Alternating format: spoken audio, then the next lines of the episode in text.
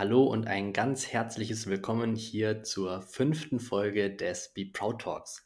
Es freut mich sehr, dass du auch heute bei dieser Folge wieder eingeschaltet hast und zuhörst. Und in der heutigen Folge soll es um das Thema Gewichtsreduktion und klassische Diäten gehen. Ich möchte, dass du am Ende dieser Folge ganz genau verstanden hast, warum dich eine klassische Diät mit sehr hoher Wahrscheinlichkeit nicht an dein Ziel der Gewichtsreduktion bringt. Und ich möchte, dass du verstehst, warum selbst wenn eine klassische Diät funktionieren sollte, im Hinblick auf Gewichtsreduktion, warum ich es trotzdem nicht empfehlen würde und welchen ganzheitlichen Ansatz ich predige. Ich formuliere es mal so. Das ist mein Anspruch an diese Folge, dass du das am Ende ganz genau verstehst und ich möchte das an ein paar sehr einfachen und gut verständlichen Beispielen dir erklären und dir dann am Ende wirklich möglichst viel Mehrwert und Input auch mitgeben, den du im besten Fall für dich direkt umsetzen kannst. Wieso, weshalb, warum ist das Thema denn jetzt relevant? Das Thema Gewichtsreduktion oder halt auf der anderen Seite Übergewicht, aber auch ähm, ja, Diäten, Leitprodukte und alles, was in dieses Themengebiet eben mit reingehört, ist in unserem heutigen Alltag bzw. in unserer heutigen Gesellschaft leider allgegenwärtig und ich habe nochmal konkret zwei Studien rausgesucht, die das Ganze nochmal mit Zahlen untermauern, warum es so wichtig ist, dass ich heute über dieses Thema spreche. Die erste Studie ist vom RKI durchgeführt und die ergab, dass 53,5 unserer deutschen Bevölkerung, also der Bevölkerung in Deutschland, von Übergewicht betroffen sind. Dabei ist die Verteilung etwas zu negativen Lasten der Männer, bei den Männern sind es etwas über 60 Prozent und bei den Frauen knapp unter 50 Prozent. Dabei liegt die Rate von Adipositas, also wirklich schwerwiegendem, krankhaftem Übergewicht, sogar bei fast 20 Prozent. Das heißt, eine von fünf Personen hat das Problem von krankhaftem Übergewicht, was eine sehr, sehr erschreckende Zahl ist.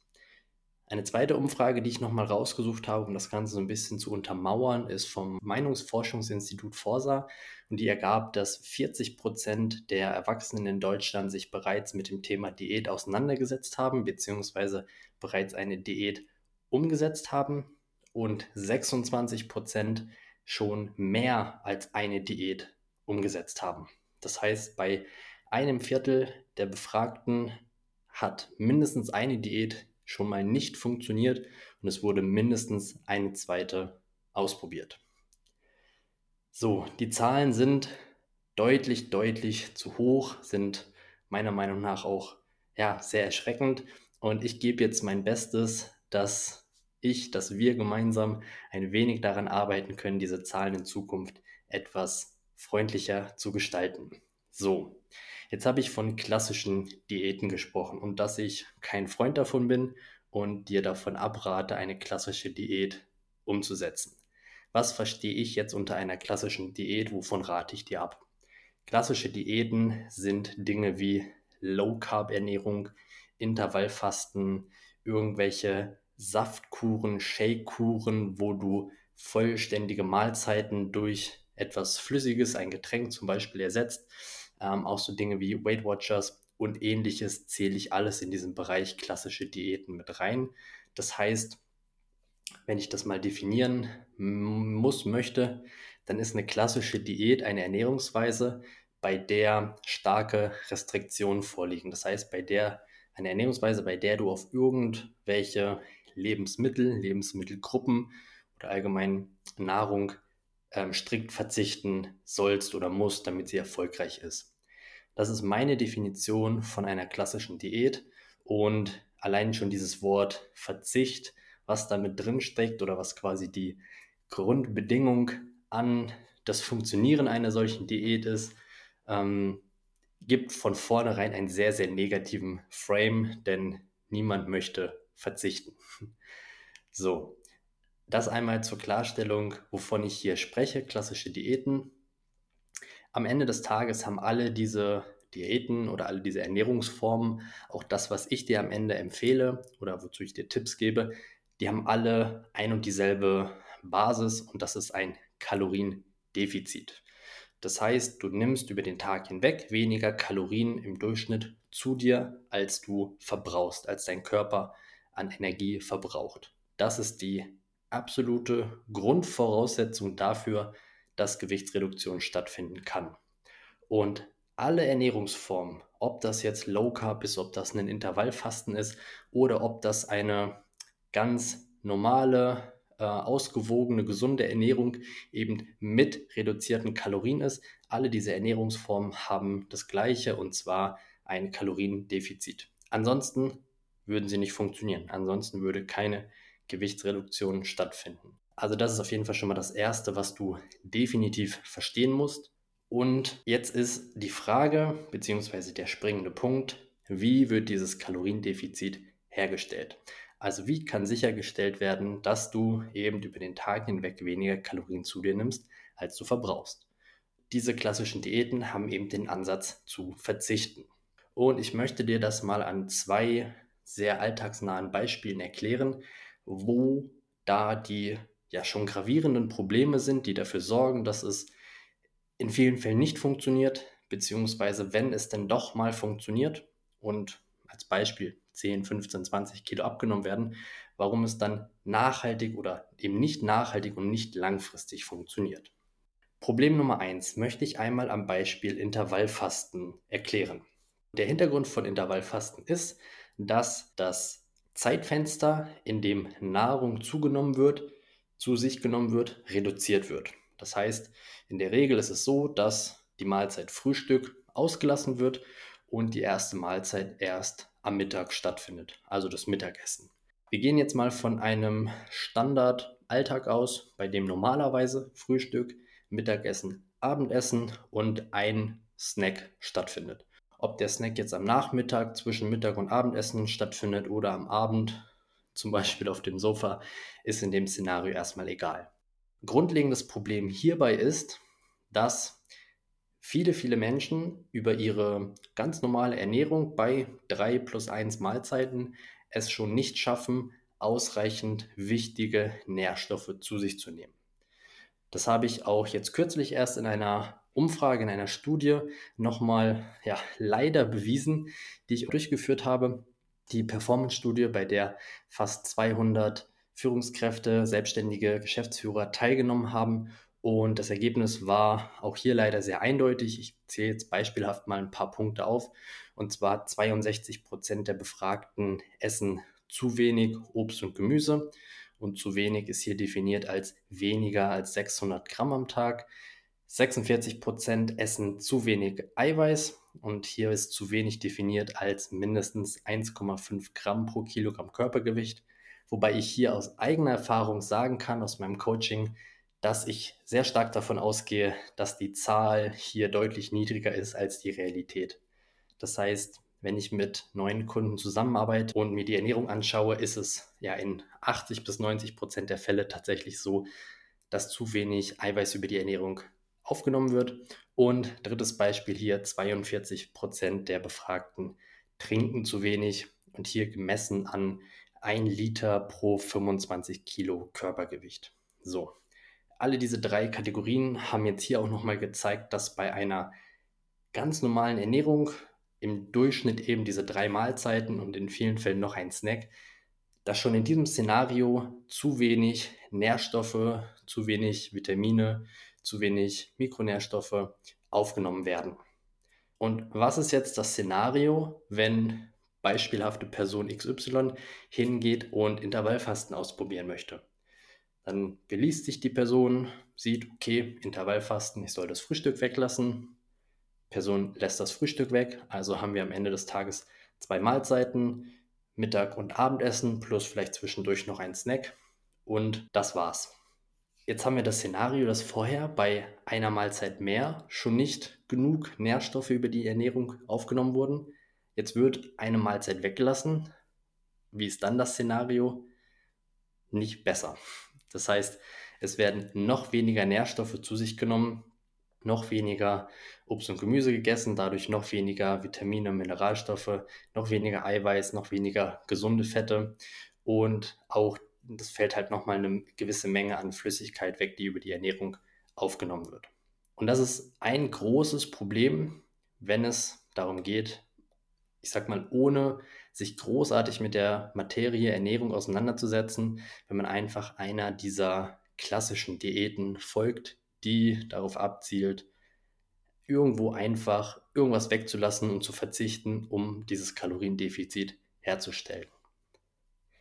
Wir gehen jetzt mal von einem Optimalszenario aus und unsere beispielhafte Person schafft es, ohne Kreislaufprobleme, ohne Schwindel, ohne Kopfschmerzen, ohne Müdigkeit, ohne sonstige Einschränkungen, ohne krassen Hunger, es von heute auf morgen zu schaffen, das Frühstück wegzulassen und die erste Mahlzeit erst fünf, sechs Stunden später einzunehmen, nämlich zum Mittagessen. In der Theorie sollte dadurch dann ein Kaloriendefizit entstanden sein am Ende des Tages, weil mit einer Mahlzeit irgendwas zwischen, ich sag mal, 500 bis 600 Kalorien wegfallen. Wenn diese minus 500 bis 600 Kalorien jetzt ein Kaloriendefizit erzeugen, dann nimmt die Person ab. Aber die Frage ist hier immer, zu welchen Kosten?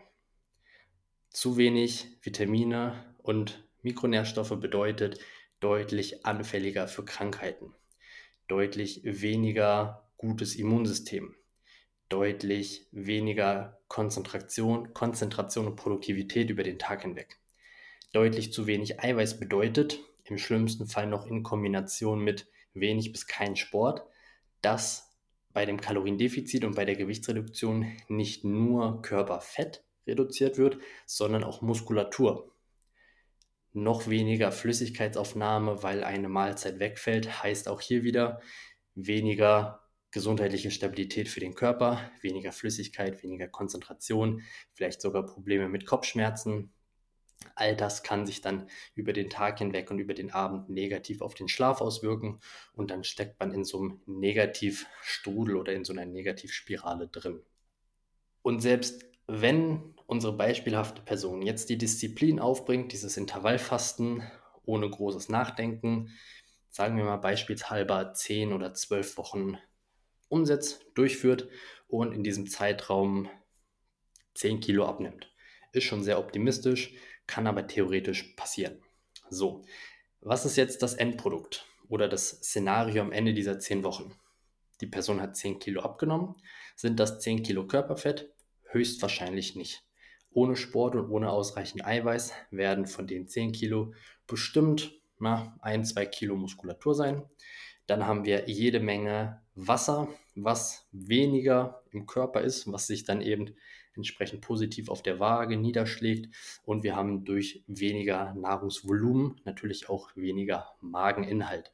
Das heißt, ich würde mal sagen, von den minus 10 Kilo, die man auf der Waage dann feststellen kann, sind, ja, wenn es gut läuft, vielleicht 5, 6, 7 Kilo Körperfett. Ist auch schon mal nicht schlecht, aber relativiert das Ganze nochmal. Und jetzt ist diese Intervallfastendiät beendet. Angenommen, das Ziel war, 10 Kilo abzunehmen. Was passiert jetzt? Das ist das eigentlich noch viel größere Problem bei diesen klassischen Diäten, nämlich der langfristige Plan und die Nachhaltigkeit fehlt. Denn so eine klassische Diät, die immer auf Verzicht aufbaut, ist temporär angesetzt.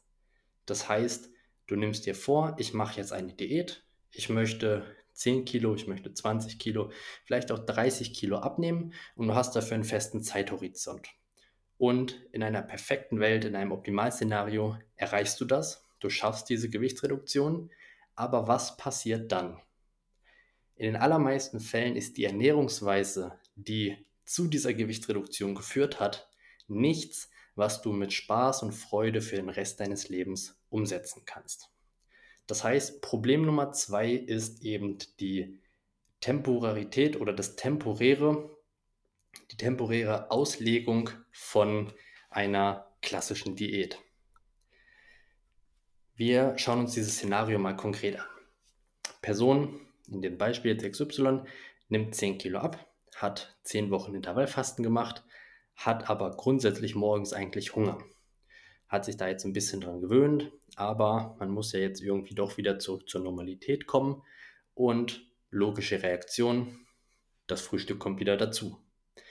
Genauso wenig wie sich zu Beginn der Diät Gedanken darüber gemacht wurde, was da noch so alles mit zusammenhängt, passiert das auch am Ende der Diät nicht. Das heißt, das Frühstück kommt wieder hinzu und damit natürlich dann auch die Kalorien vom Frühstück. Und das führt dazu, dass inklusive dem Frühstück am Ende des Tages kein Kaloriendefizit mehr vorhanden ist, aber auch keine Erhaltungskalorien mehr sind, sondern wieder ein Kalorienüberschuss. Und dadurch steigt das Gewicht nach oben.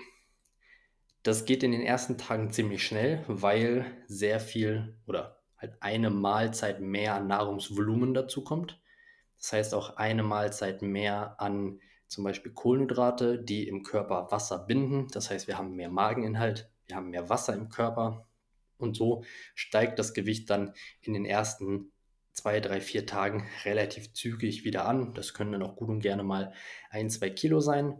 Und entweder dann kommt direkt der Frust und Frust führt häufig zu Kompensation durch Essen zum Beispiel.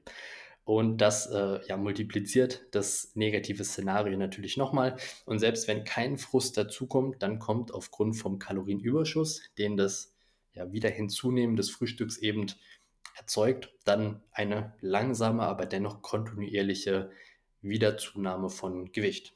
Und nach Wochen, Monaten, je nachdem, wie schnell das dann eben geht, ist das Ausgangsgewicht wieder erreicht, beziehungsweise die Erfolge der Diät wieder zunichte gemacht. Und daraus resultieren dann so Aussagen wie Diäten funktionieren bei mir nicht oder ich kann nicht abnehmen, mein Körper ist einfach nicht dafür gemacht, schlank zu sein und noch ja, viele andere Aussagen, die ich leider, leider schon so gehört habe. Und die Grundlage dafür ist ja nicht, dass das irgendwo der Realität entspricht, sondern ist ja schlicht und einfach, wenn man es mal runterbricht, fehlendes Wissen, wie die Thematik wirklich funktioniert. Das heißt, zusammengefasst, das jetzt von mir zweite beschriebene Problem, aber eigentlich das deutlich größere, ist, dass eine klassische Diät, die auf reinem Verzicht beruht, nicht nachhaltig und langfristig ausgerichtet ist. Das heißt, wir haben immer ein Ausgangsszenario, in dem Übergewicht vorhanden ist oder in dem eben du oder eine Person mit sich selber, mit dem Spiegelbild, mit dem Gewicht auf der Waage nicht zufrieden ist. Die Ursache dafür ist in den allermeisten Fällen falsche Gewohnheiten, falsche Ernährungsgewohnheiten, falsche Bewegungsgewohnheiten. Und dieses Übergewicht oder diese Unzufriedenheit mit sich selber kommt auch nicht von heute auf morgen, das kommt auch nicht innerhalb von ein paar Wochen, sondern das kommt in den meisten Fällen innerhalb von Monaten oder sogar Jahren. Also das ist unsere Ausgangsposition. Dann kommt die klassische Diät. Wir nehmen mal wieder an, in unserer hier gerade perfekten Welt, sie funktioniert.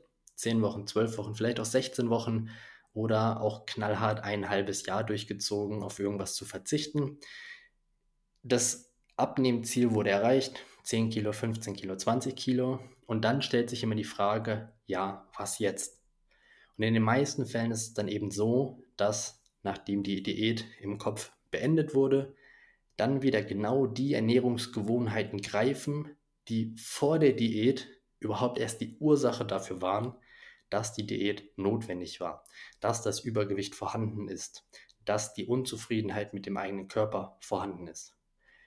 Und diese Gewohnheiten, diese schlechten Ernährungsgewohnheiten haben ja davor schon zu Gewichtszunahme geführt, also führen sie logischerweise auch nach der Diät zu Gewichtszunahme.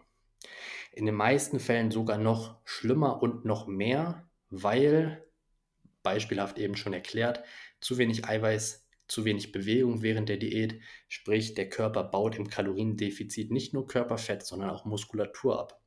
Und weniger Muskulatur bedeutet, dass dein Körper weniger Energie verbraucht, weil Muskulatur sehr stoffwechselaktiv ist. Das heißt, die Muskulatur möchte den ganzen Tag über auch mit Nährstoffen versorgt werden. Dafür braucht dein Körper Energie und das verbraucht Kalorien.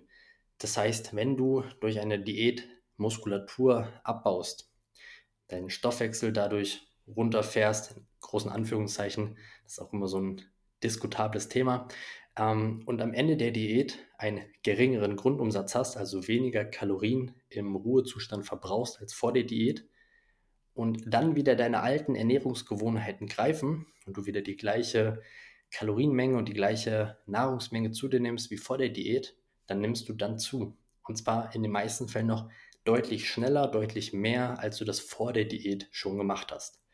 Und dann herzlich willkommen Jojo-Effekt. Dann geht das Gewicht nämlich ganz schnell wieder hoch und dann kommt auch in diesem Szenario häufig Frust dazu, Unzufriedenheit, Enttäuschung, Verwirrung, Unverständnis. Und leider wird das dann häufig auch durch ja, Frustessen kompensiert. Oder man hat durch den Verzicht während der Diät so einen Food-Fokus entwickelt und so ein Bedürfnis auf Essen oder auf mehr Essen. Und sobald im Kopf dann die Diät vorbei ist und man sich ja eigentlich wieder was erlauben darf, isst man dann unbewusst nochmal umso mehr und hat Heißhungerattacken oder ähnliches. So, und dann sind wir auch wieder am gleichen Endszenario, am gleichen negativen Endszenario. Das Gewicht steigt und häufig ist es dann sogar so, dass ja, der Jojo-Effekt dazu führt, dass das Gewicht in einem gewissen zeitlichen Abstand nach der Diät sogar häufig höher ist als vor der Diät. Das waren jetzt einmal rausgegriffen die zwei typischen oder die zwei größten Probleme, die klassische Diäten mit sich bringen. Das heißt, nochmal kurz zusammengefasst, es ist keine langfristige und nachhaltige Ausrichtung, das heißt, der Plan für danach fehlt weil einfach die inhaltliche Auseinandersetzung mit dem Thema Ernährung fehlt. Und das ist auch schon der zweite Punkt. Häufig passieren so welche klassischen Diäten, wo, ich formuliere es jetzt einfach mal böse, ohne großartig Sinn und Verstand oder ohne das großartig inhaltlich zu hinterfragen, einfach irgendwas weggelassen wird. Das passiert häufig auf Kosten der Gesundheit, oder wenn nicht direkt eine Krankheit oder irgendwelche Befindlichkeiten dadurch entstehen, dann zu Kosten oder auf Kosten von gesteigerten Risiken für zum Beispiel Infekte, weil das Immunsystem nicht mehr so gut arbeitet oder ähnliches. So, das sind die zwei größten Probleme und auch der Grund, warum ich von klassischen Diäten abrate und auch die Statistik zeigt, dass die meisten Versuche eben scheitern. Jetzt habe ich dich hier über ja, 20 Minuten mit ja, im Prinzip Negativität ein bisschen konfrontiert. Jetzt möchte ich das Ganze aber noch ein bisschen wieder auflockern hier. Ich versuche jetzt mal die Kurve zu kriegen. Und zwar möchte ich dir jetzt so ein bisschen meinen Ansatz vorstellen und ein paar konkrete Empfehlungen und Tipps mit an die Hand geben. Das erste, das im Prinzip Wichtigste, was bei dir passieren muss, damit du erfolgreich, langfristig, nachhaltig Gewicht reduzieren kannst, ist, dass du dir bewusst machen musst, dass es bei einer Gewichtsreduktion nicht um, ich mache jetzt XY Monate dies und dies und bin dann schlank geht, sondern du musst dir bewusst machen, es geht um eine Anpassung deines Lebensstils. Es geht um eine Anpassung deiner Gewohnheiten, einer positiven Anpassung, einer Optimierung deiner Gewohnheiten.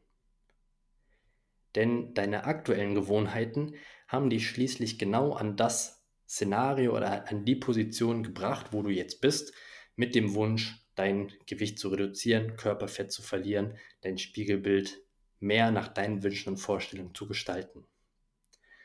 Das heißt, du musst dich jetzt von dem Gedanken verabschieden, dass du mit diesen alten Gewohnheiten weitermachen kannst und trotzdem irgendein anderes Ergebnis rauskommt. Das heißt, es geht nicht darum, temporär irgendwas zu ändern, sondern es geht darum, deinen ganzen Lebensstil und deine Gewohnheiten mindestens bezüglich Ernährung zu ändern, positiv zu verändern. Das ist der erste Punkt. Und der zweite Punkt, und das ist auch ganz wichtig, beim Abnehmen ist es nicht so, dass schneller immer gleich besser ist. Es gibt natürlich Ausnahmeszenarien, wenn bei dir oder allgemein gesprochen, wenn jetzt sehr, sehr starkes Übergewicht vorliegt, dann kann es aus gesundheitlichen, medizinischen Gründen natürlich Sinn machen, dass man versucht, die ersten 10, vielleicht 15 Kilo wirklich maximal schnell zu reduzieren.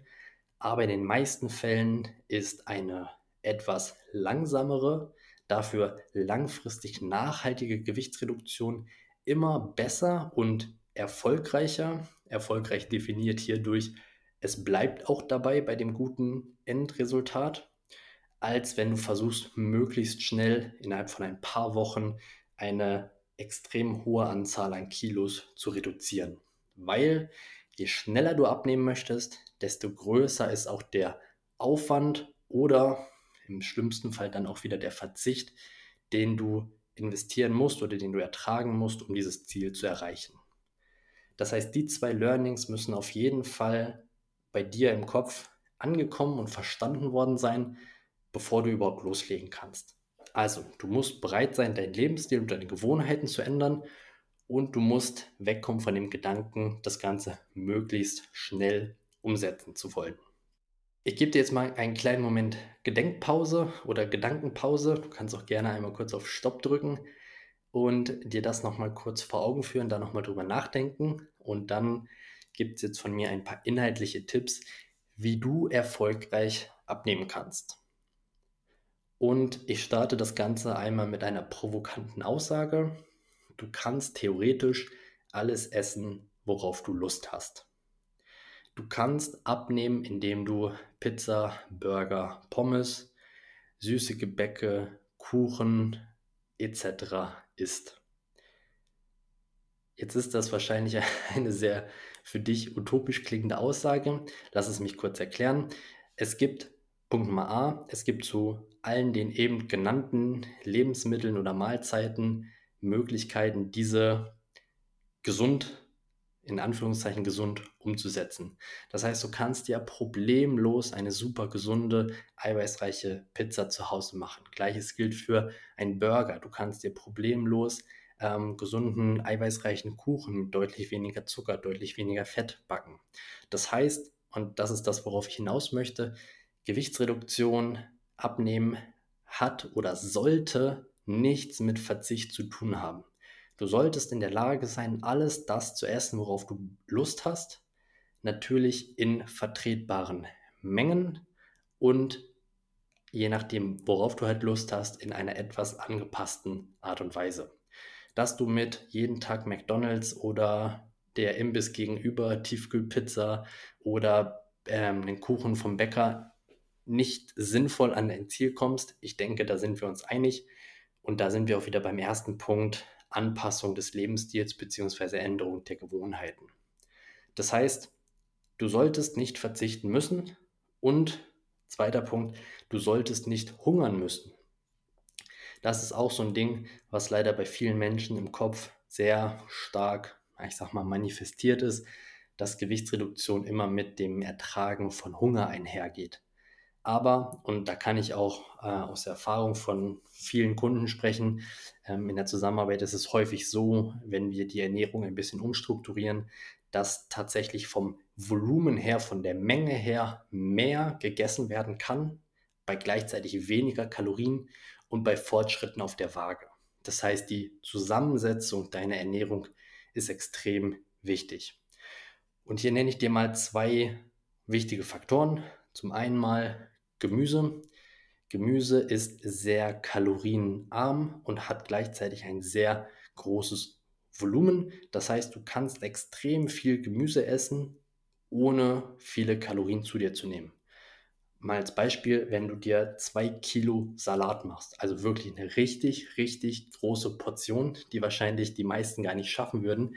Zwei Kilo Salat hast du 400 Kalorien, weil durchschnittlich 100 Gramm Gemüse, 20 Kalorien. Das Ganze mal 20 sind wir, wenn mich jetzt nicht alles täuscht, bei 400 Kalorien. Und 400 Kalorien ist von der Kalorienmenge her in den meisten Fällen sogar noch weniger als das, was in einer, in einer normal großen Mahlzeit, zum Beispiel zum Abendessen oder zum Mittag, drin sein darf. Jetzt geht es aber auch nicht darum, dass du jeden Tag nur Salat essen sollst oder darfst. Das Bild wollte ich damit nicht vermitteln. Ich wollte dir einfach mal nur eine kurze Vorstellung von der Menge geben. Du kannst dir jetzt mal zwei Kilo Gemüse vorstellen, wie sehr das deinen Magen füllt und wie pappsatt du danach bist. Das heißt, Punkt Nummer eins, mach dir Gemüse und ein bisschen in Klammern gesetzt auch Obst zur Nutze, weil primär Gemüse, aber auch Obst sehr kalorienarm sind im Vergleich zur Menge, die du davon essen kannst. Das ist der erste Punkt. Und der zweite Punkt, Thema Eiweiß. Ich habe es eben schon angesprochen, ähm, als ich so ein bisschen die Ergebnisse der Performance-Studie ähm, erklärt oder aufgezählt habe. Eiweiß ist ein extrem, extrem wichtiger Nährstoff für unsere Gesundheit, für unsere Muskulatur, für unseren Körper und vor allem im Kontext von einer Gewichtsreduktion. Wieso, weshalb, warum? Punkt Nummer eins. Eiweiß ist, die, ja, ist der Grundbaustoff für alle aufbauenden Prozesse in unserem Körper. Das heißt, alles, was wächst, was ähm, regeneriert, was sich erneuert, braucht Eiweiß bzw. die Aminosäuren, woraus Eiweiß besteht. Aber ich möchte es hier nicht zu, zu kompliziert machen. Das heißt, all das benötigt Eiweiß als Grundlage, damit das alles funktionieren kann. Das heißt, ja, auch für Muskelaufbau braucht man Eiweiß. Und in dem Kontext wird der Nährstoff eben in den allermeisten Fällen ja, oder damit eben zuerst in Verbindung gebracht. Aber es stimmt absolut nicht, dass nur Sportler Eiweiß brauchen. Welche Funktion hat Eiweiß jetzt konkret bei einer Gewichtsreduktion? Ausreichend Eiweiß in Kombination mit Bewegung und Sport verhindert, dass der Körper Muskulatur während der Gewichtsreduktion abbaut. Und das ist eins der obersten Ziele neben Hunger vermeiden und Verzicht vermeiden. Du solltest während einer Diät keine Muskulatur abbauen. Denn wenn du während einer Gewichtsreduktion, jetzt habe ich eben Diät gesagt, ich meine natürlich in dem Fall keine klassische Diät, sondern Gewichtsreduktion, wenn du während einer Gewichtsreduktion Muskulatur oder zu viel Muskulatur abbaust, dann ist es hinterher umso schwerer, das Gewicht zu halten. Das heißt, oberster Fokus, ja, neben den äh, gesundheitlichen und leistungstechnischen Aspekten natürlich weniger Muskulatur heißt weniger Kraft, weniger Fähigkeiten, sich gut und energiegeladen zu bewegen. Also da hängt natürlich noch ganz viel mehr mit dran. Aber das mal so ähm, im Kontext Muskulatur. Das heißt, ausreichend Eiweiß und Sport, um Muskelabbau zu vermeiden. Zweiter wichtiger Punkt, der schließt ein bisschen an das Thema Ernährung, ähm, Gemüse an.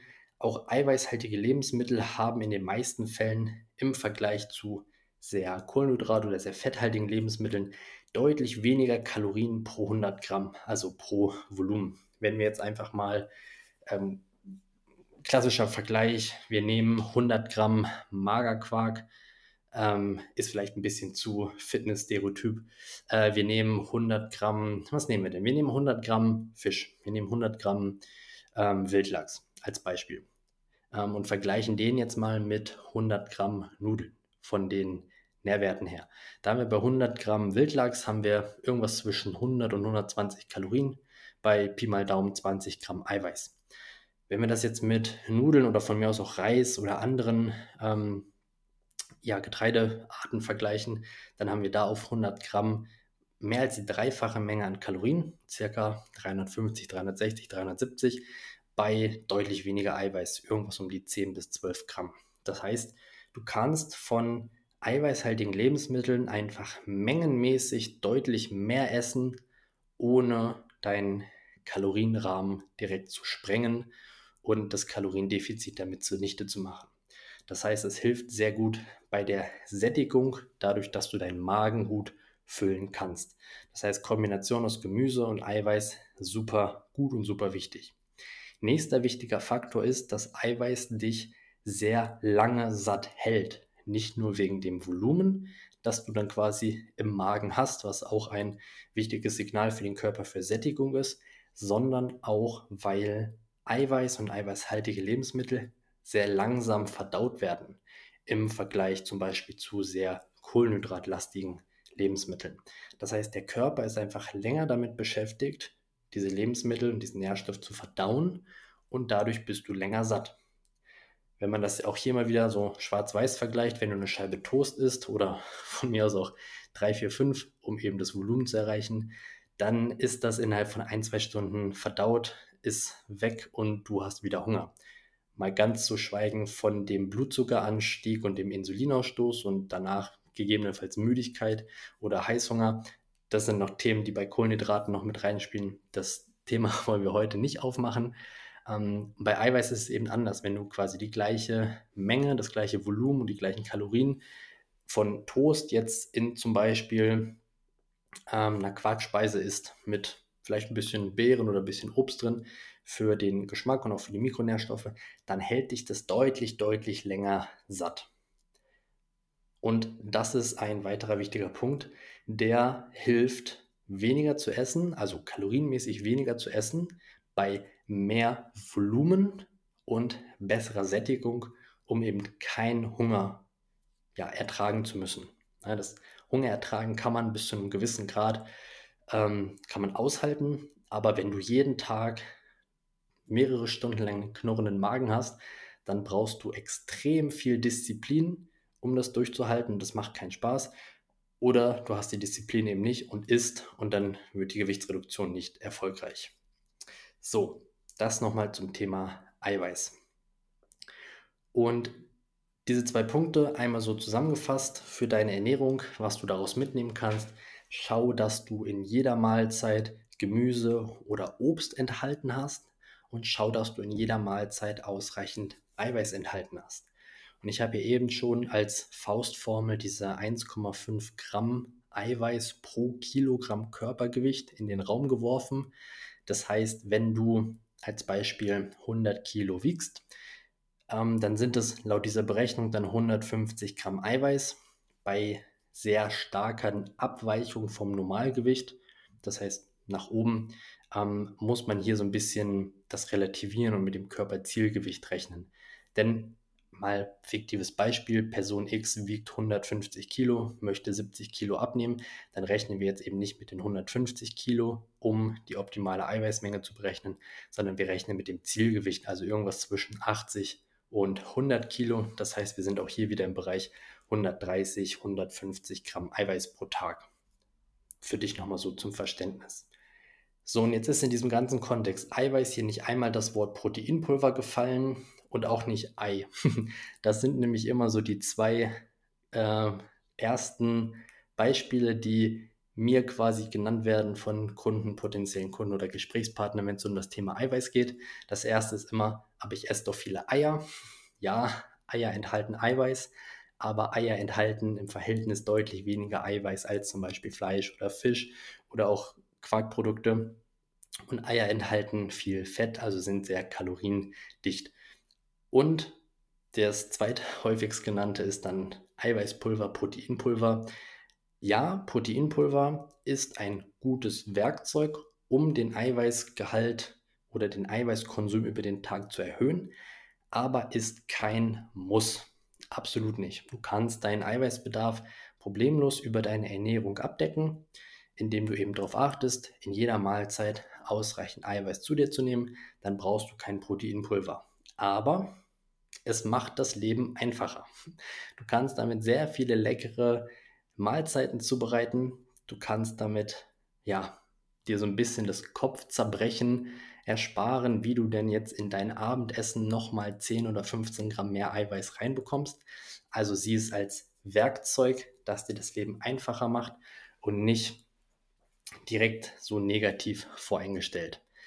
Könnte ich jetzt auch noch Ewigkeiten weiter darüber reden. Ähm, ein Eiweißpulver ist im Prinzip nichts weiter als ähm, nochmal ein, zwei Verarbeitungsschritte mehr von der Milch von der Kuh. Das heißt, wenn du Käse, Joghurt oder Quark isst, dann solltest du auch kein Problem damit haben, ein tierisches Eiweißpulver zu dir zu nehmen, weil das einfach nur nochmal zwei, drei Arbeitsschritte mehr sind, um das eben ein bisschen konzentrierter zu machen. Gleiches Spiel auch bei veganem Eiweißpulver, ob das jetzt ein Erbseneiweiß ist, ein Sojaeiweiß, ein Reiseiweiß, gibt ganz viele verschiedene Varianten hier. Das ist auch einfach nur ein, zwei, dreimal weiter verarbeitet und da steckt nicht zwangsläufig jetzt ein ganzer Chemiebaukasten drin. Das vielleicht nochmal, um an der Stelle schon mal äh, negative Voreinstellungen gegenüber Eiweißpulver rauszunehmen. So, das waren jetzt im Prinzip die zwei ähm, sehr spezifischen Punkte, mehr Gemüse und in Klammern Obst und mehr Eiweiß in deine Ernährung einzubauen. Und noch zwei weitere Tipps, die du direkt umsetzen kannst. Punkt Nummer eins, regelmäßig essen, um das Szenario zu vermeiden, dass du den ganzen Tag nichts isst, am Abend nach Hause kommst und dir dann den Bauch vollschlägst mit allem, was nicht bei drei auf dem Baum ist, was bei Lebensmitteln sehr wenig ist. Das heißt, da bleibt sehr viel unten. Ähm, damit du nicht jeden Abend den Kühlschrank plünderst, schau, dass du regelmäßig isst. Frühstück, Mittagessen, Abendessen. Das ist so meine Standardempfehlung, aber das ist auch keine Absolutheit. wenn du morgens noch keinen Hunger hast, musst du dich nicht zum Essen zwingen. Dann kannst du dir auch zum Beispiel was mitnehmen und auf der Arbeit oder wie auch immer dein Alltag aussieht, dann nicht um 6, 7 oder 8 Uhr was essen, sondern vielleicht erst um 10 oder um 11 und dann dein Mittagessen um 13, um 14 Uhr und dann ein Abendessen. Aber wichtig hier regelmäßig und vermeide zu lange Fenster ohne Ernährung. Außer du machst ganz bewusst mit Sinn und Verstand und dem Fokus auf die wichtigen Dinge, zum Beispiel ein Intervallfasten, da sollte dann ein Fastenfenster entstehen. Aber du merkst an diesen Relativierungen, das ist auch alles sehr individuell. Jeder Körper ist irgendwo anders, jedes Hungergefühl und jede, jedes, ja, jedes Bedürfnis für Kalorien und Lebensmittel ist anders. Deshalb kann ich so ein paar pauschale Tipps geben, wie nicht den ganzen Tag nichts essen und am Abend ein Festmahl veranstalten. Aber es gibt natürlich auch Ausnahmen, wo das zum Beispiel Sinn macht, weil Person XY einfach gut damit klarkommt und weil das funktioniert. So, das ist im Prinzip Punkt Nummer eins, regelmäßig essen. Und Punkt Nummer zwei ist dann, um das nochmal ein bisschen größer rausgezoomt zu betrachten, fokussiere dich nicht zu sehr aufs Essen, also auf die Kalorienaufnahme, sondern kümmere dich auch darum, dass dein Kalorienverbrauch höher wird. Wenn du einen sehr, sehr inaktiven Alltag hast, sehr viel Sitzen oder Liegen, keine Bewegung, kein Sport, dann ist dein Kalorienbedarf, also dein Energieverbrauch über den Tag hinweg natürlich sehr gering. Wenn du davon dann noch ein, Schritt, äh, Schrittchen runtergehen musst, um ein Kaloriendefizit herzustellen, dann bleibt nicht viel Kalorien übrig, die du zu dir nehmen kannst und trotzdem dein Gewicht reduzieren kannst. Das heißt, nächster und auch wichtiger Punkt, um ausreichend Kalorien zu dir nehmen zu können, um kein Problem mit Hunger zu haben, um ausreichend Nährstoffe zu dir nehmen zu können, solltest du auf der anderen Seite auch deinen Kalorienverbrauch und deine Aktivität erhöhen. Das ist im ersten Punkt Alltagsaktivität, also Schritte sammeln, versuch so viel Bewegung in deinen Alltag einzubauen, wie geht, ohne dass das exorbitant viel zusätzlicher Zeitaufwand ist. Also versuch da Dinge zu verknüpfen und natürlich klassisch Sport. Sport hat zusätzlich zum Punkt der des Energieverbrauchs, des Kalorienverbrauchs natürlich noch extrem viele weitere Vorteile, die aber nicht Bestandteil der heutigen Folge sein sollen. Ähm, ich zähle mal ganz kurz ein paar auf, zum Beispiel mentaler Ausgleich, extrem, extrem wichtig. Muskelerhalt und Muskelaufbau, auch während einer Diät möglich. Und natürlich einfach die Fähigkeit, durch Sport sich irgendwo so ein bisschen selber zu verwirklichen und seinen Körper damit formen zu können, wie man möchte. Einfach jetzt mal beispielhalber drei Punkte aufgenannt, die mir jetzt direkt so als wichtig in den Kopf geschossen sind. Es gibt noch extrem viele mehr in puncto Gesundheit, Knochendichte, Risikoverringerung für Herz-Kreislauf-Erkrankungen etc. Aber wie gesagt, darum soll es heute nicht gehen. Ähm, ich empfehle dir aber auf jeden Fall auch im Rahmen von einer Gewichtsreduktion Sport mit einzubauen. So, damit habe ich dir jetzt zwei sehr spezifische und zwei etwas größer gedachte Tipps gegeben, die du direkt in deinen Alltag im besten Fall umsetzen kannst. Und wie ich eben schon habe anklingen lassen, alles darüber hinaus ist dann tatsächlich sehr individuell. Also, welche Lebensmittel passen zu dir, welche Mahlzeiten passen zu dir, das hängt extrem von deinem ja, Geschmack und von deinen Vorlieben ab, welche Mahlzeitenstruktur, also wann du was isst, wann es Frühstück gibt, wann du Mittagessen isst, wie das ähm, passt, bist du zu Hause, bist du unterwegs, hast du eine Kantine, kannst du dir was mitnehmen, etc. Das sind alles Dinge, die extrem, extrem individuell sind. Auch da könnten natürlich ein paar pauschale ähm, Tipps und Hinweise jetzt für einen kleinen Prozentsatz der Zuhörenden hier funktionieren, aber das ist zu individuell, deshalb möchte ich da nicht ja, konkret weiter darauf eingehen, weil es eben auch sein kann, dass du das dann hörst und denkst, ja, das funktioniert für mich aber auf gar keinen Fall, weil du zum Beispiel nicht die Möglichkeit hast, dir in der Mittagspause was warm zu machen, weil du keine Mikrowelle hast. Und wenn ich dir da den Tipp gebe, koch dir was vor, nimm dir was mit, dann denkst du, wie soll ich jetzt meine Spaghetti Bolognese kalt essen? Das ist auch Quatsch. Deshalb möchte ich da keine ähm, durch gut gemeinte Tipps keine äh, negative Einstellung oder Frustration erzeugen, sondern ich gebe dir die 2 plus 2, also die vier allgemeinen Hinweise so mit an die Hand und bin mir sehr sicher, wenn du das umsetzt, deutlich mehr Gemüse, mehr Eiweiß in die Ernährung, regelmäßige Mahlzeiten und mehr Bewegung in deinem Alltag, dass für die allermeisten das schon ausreicht, um einen gutes Schritt, um einen guten Schritt vorwärts zu kommen, um anzufangen, Gewicht zu reduzieren. Und sollte das nicht funktionieren, beziehungsweise sollte die Umsetzung davon nicht funktionieren, weil du nicht genau weißt, wie du das in deinen Alltag integrieren kannst, wo du anfangen sollst, oder du im Vorfeld noch andere Probleme mit zum Beispiel dem richtigen Bewusstsein, dem richtigen Mindset, der Motivation etc. hast. Dafür gibt es Experten wie mich, die sich genau darauf spezialisiert haben, dir dabei zu helfen. Das heißt, an der Stelle vielleicht der kleine Appell auch nochmal, soll keine große Werbung sein, aber der kleine Appell oder der kleine Mutmacher, nimm dir oder kontaktiere jemanden, der dir helfen kann. Kontaktiere in dem Fall sehr, sehr gerne mich. Das muss dir nicht unangenehm sein. Alle meine Kunden haben irgendwo in der Situation angefangen, an der sie, an der sie sich nicht wohlgefühlt haben. Und es ist mein Job, dir oder denen dabei zu helfen. Es muss dir nicht unangenehm sein. Du musst einfach nur einen kleinen Schritt raus aus deiner Komfortzone machen, das Gespräch mit mir suchen. Das erste ist immer kostenlos und unverbindlich.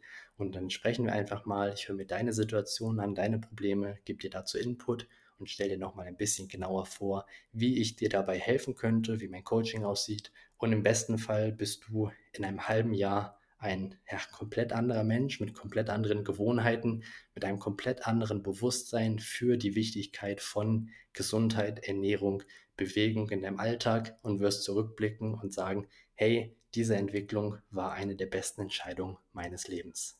So, und mit diesem kleinen Gedankenanstoß möchte ich die Folge an der Stelle auch beenden. Sie ist wieder deutlich länger geworden, als ich es mir eigentlich vorgenommen habe. Das heißt, wenn du magst, gib mir doch gerne mal Feedback, ob ich nicht zukünftig versuchen sollte, ein kleines bisschen weniger ausführlich das Ganze zu gestalten. Aber ich finde, ich habe nicht zu viel erzählt. Ich würde jetzt auch nichts weglassen wollen. Und in dem Sinne, danke fürs Zuhören. Wir hören uns in der nächsten Folge hoffentlich. Wie gesagt, melde dich gerne bei mir, wenn ich dir helfen kann. Bis dahin, dein Jonas.